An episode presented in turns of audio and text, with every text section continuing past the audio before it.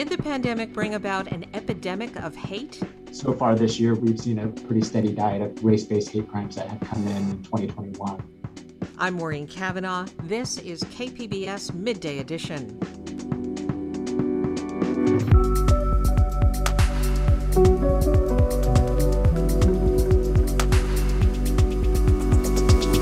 We'll hear how City Heights is working to heal from pandemic stress. Oh, we, with the next generation, we, we want to make sure that we have uh, our psychiatrists, we have a counseling in our community because uh, we feel like uh, community members need people that they speak their language. Um, and we welcome a culture mapping specialist to our weekend preview. That's ahead on Midday Edition.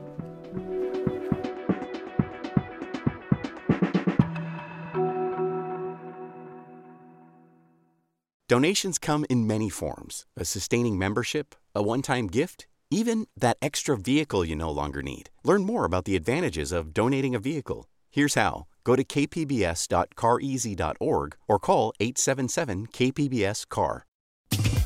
Hate crime numbers are way up across California, and efforts to heal a San Diego community hurt by the pandemic. I'm Maureen Cavanaugh.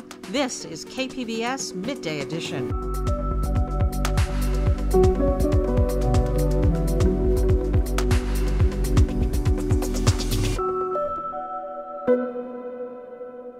It's Friday, July 2nd. An epidemic of hate. That's how California Attorney General Rob Bonta describes new statistics that show an alarming increase in hate crimes directed at Asian Americans and African Americans in the state. The overall number of hate crimes in California last year was the highest in more than 10 years. The rhetoric from the Trump administration about China's role in the pandemic and the country's political polarization are cited as two possible explanations for the increase.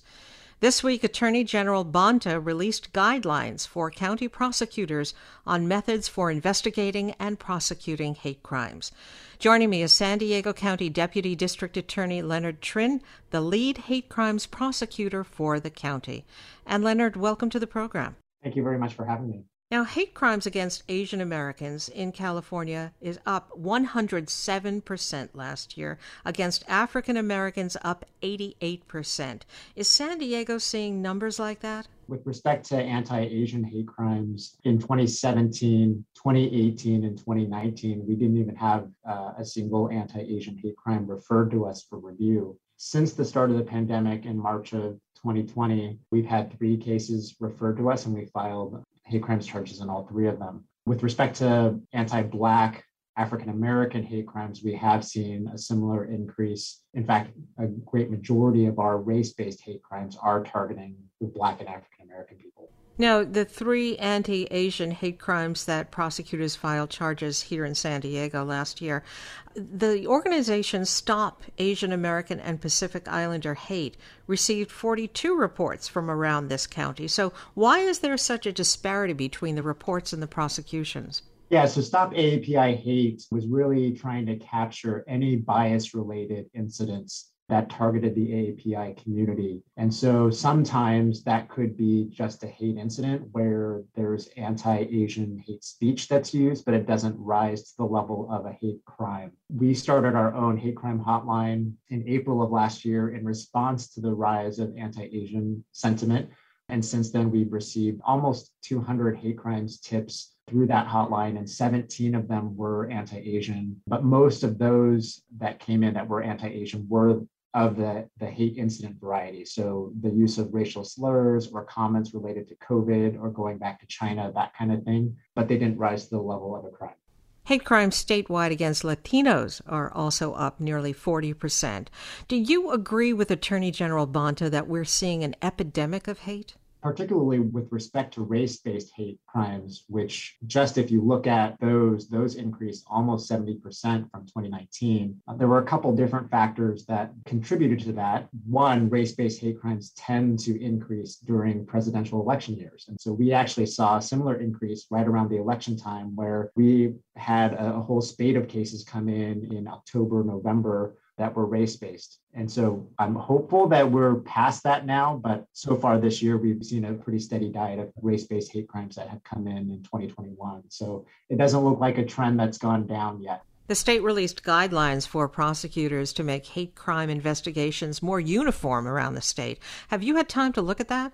I looked at, at it briefly. We've always been very proactive in our hate crimes prosecutions in general. And so we're usually ahead of, of any statewide guidelines. We were the first office in the state of California to have a dedicated hate crimes prosecutor. Uh, we also lean pretty heavily on our Hate Crimes Coalition and our Hate Crimes Intelligence Committee, which are two different groups that combat hate crimes in the San Diego County region. And so that's one of the reasons why we've always kind of been at the forefront of attacking and combating hate crimes. Now, throughout the presentation of these new statistics this week, officials urged members of the public to report possible hate crimes. Why do you think some victims continue to remain silent? There's a whole bunch of reasons. You know, for one, there's the fear of retaliation. If you're being targeted because of, you know, your race or ethnicity or your religion or your sexual orientation, those are immutable characteristics that you can't change. And so if you call attention to that by reporting a crime, that puts you in the spotlight and it puts you in a place where you might feel like you could be further victimized in the future. So the fear of retaliation is, is one major reason why hate crimes victims in particular are hesitant to report.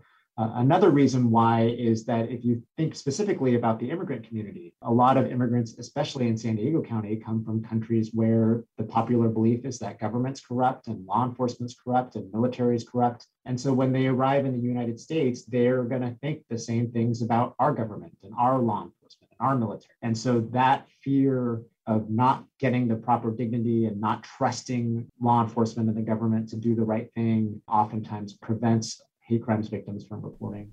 What should someone do if they believe they have been a victim of a hate crime? They absolutely should report it obviously what we're concerned about as prosecutors is holding individuals accountable for whatever crimes that they commit. And if there isn't a report to law enforcement then there's nothing that we can do about the problem. What we know about hate crimes defendants is many of them have deep-seated biases. And so the worry for me as a hate crimes prosecutor is that if they get off the hook on one case because a victim's hesitant to report they could just continue further victimizing other members of that same community which they have a bias against I've been speaking with San Diego County Deputy District Attorney Leonard Trinh, and thank you so much for speaking with us. No problem, anytime.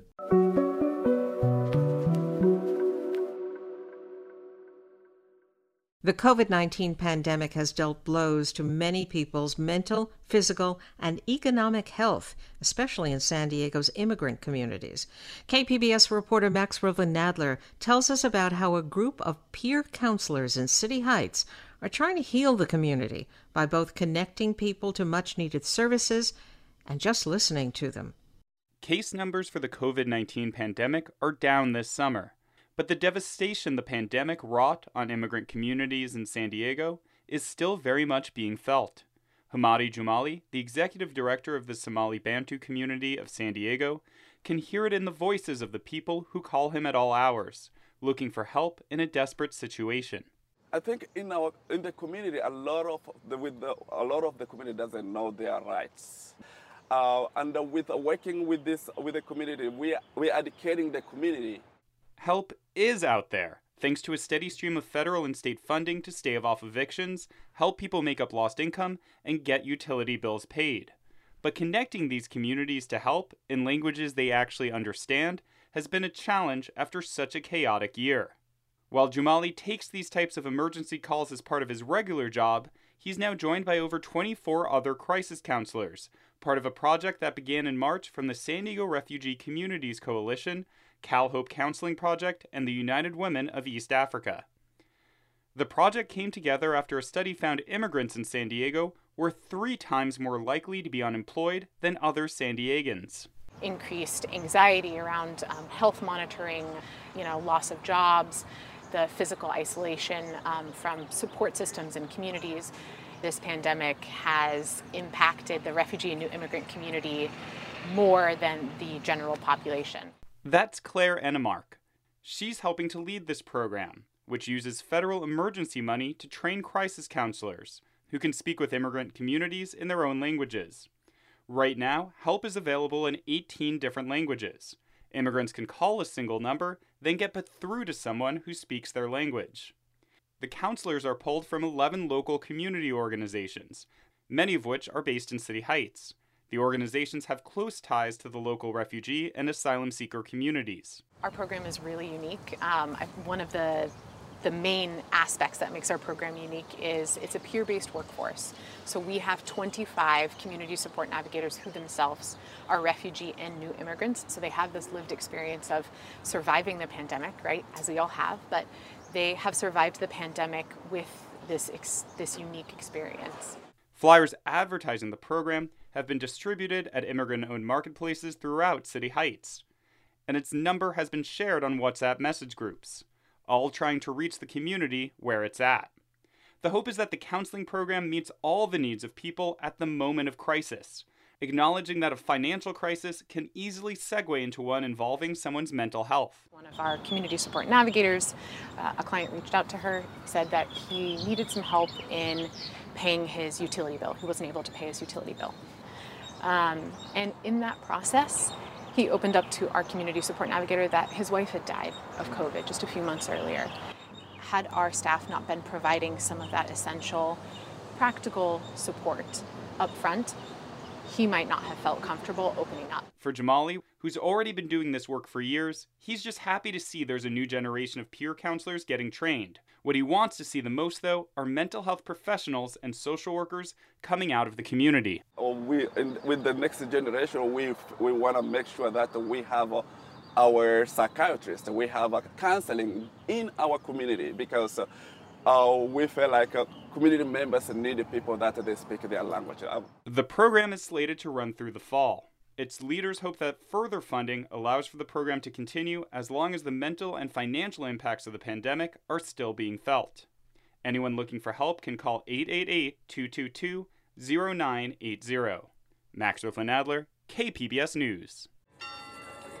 Long ago, when the public square was the only place to share news, events, and happenings, people were drawn to it. Living in community with others was the route to understanding each other and the world around us. The public square has changed dramatically, but our need to learn and understand one another hasn't. This is Port of Entry, the Parker Edison Project. Listener supported KPBS Cinema Junkie. Thank you for listening to KPBS Podcast and for being part of our region's virtual public square where you learn not only about the headlines of the day, but about culture, music, and the issues that are important to all of us. Help keep the virtual square alive and well.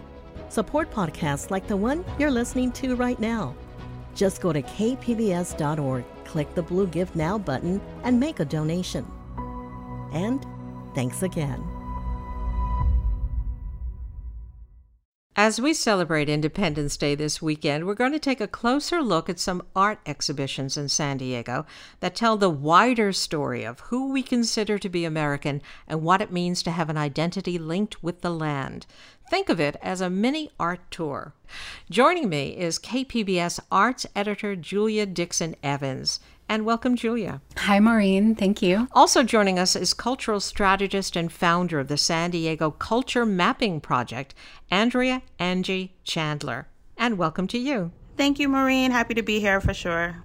First, let's start in the North County with artist Javier Arguin Villegas and his new solo exhibition at the Hill Street Country Club. Andrea, you've studied this artist's work. Tell us a little bit about what to expect and why this work is important right now. Absolutely, Maureen. Like you said in your intro, I think we're looking with this exhibit and a few others at the many ways that Americans from different backgrounds connect to the actual physical land here and, you know, what that complicated feeling is like. And that feeling really comes across in Javier's work. He's using organic materials like wood and very normal objects to tell these stories about how he's exploring masculinity, how he's connecting to the women in his life, and he's using colors and lines that, you know, would look really simple on a fast glance, but as you look into the story he's telling, you're really, really taken in by the work. And um, his relationship to America and its values is really tested as an artist creating work. It's very 2021. Javier Arguin Villegas' exhibition Anticuado is on view now through August 20th at the Hill Street Country Club in Oceanside. Heading to North Park, artist Kim Sweeney is in residence at Art Produce, and there'll be a community potluck with her tonight. Julia, tell us about Kim Sweeney's work and how we can check it out. Yeah, so her work is really informed by food, by intergenerational memory, and her identity as a second generation Cambodian American.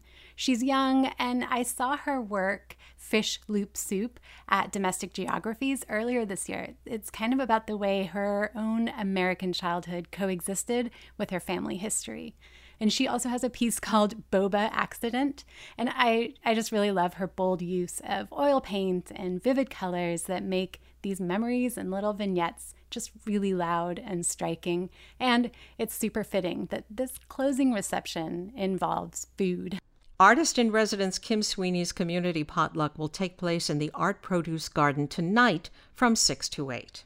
In Sherman Heights, an unconventional place for art has a new curator in residence. Andrea, tell us about Art Power Equity's Kamal Martin and which artist is on view next. Absolutely. So this is Kamal Martin's second showing at his residency with um, JW Communications. And so what he's doing is using this 100 plus year old Victorian house to show these works that are exploring so many interesting themes. In this current show with Andrew um, what we're seeing are his really large scale works being shrunk down. Um, so they're smaller, but they're such intense colors and conversation and that's kind of at Art Power and Equities. Like at their base, they are trying to give a platform to artists of color um, and other artists to have people look at their work in a different way, to have their work be in a space where maybe they wouldn't have been seen before. So in this Victorian um, home turned office there in Sherman Heights, you know, the viewers will get a chance to be really up close with this work, which is normal mural size. Normally, you know, he's working at a big scale, but he's using the walls, he's making new work. It seems very, very exciting. Andrew Alcacid's Flowers and Fields exhibition will open Saturday with an artist talk at 3:30 at JW Communications in Sherman Heights. In San Ysidro, a new group exhibition just opened that aims to imagine a post colonial, post gender future. Julia, can you tell us a little bit about some of the works? Yeah, and this exhibition is called And We Will Sing in the Tall Grass Again Post Colonial Futurities at the End of Gender, which is an amazing and evocative title.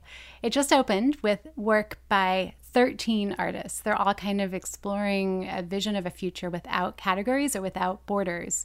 And they're all emerging and young artists and curators, all working in the Southern California region and all using a variety of mediums. Many of them look towards the past and the body. And one standout work for me is Larissa Rogers, her A Poetic of Living. She gathered soil from two sites in her hometown of Charlottesville, Virginia, that have ties to slavery. And she's mixing the soil at the gallery with soil from the border here, forming it into the shapes of bodies and planting seeds that will grow over the course of the exhibition. So that's one of the works. And Andrea, what does this exhibition mean in the context of American independence? looking at the ways that artists of color have operated outside of traditional art pathways.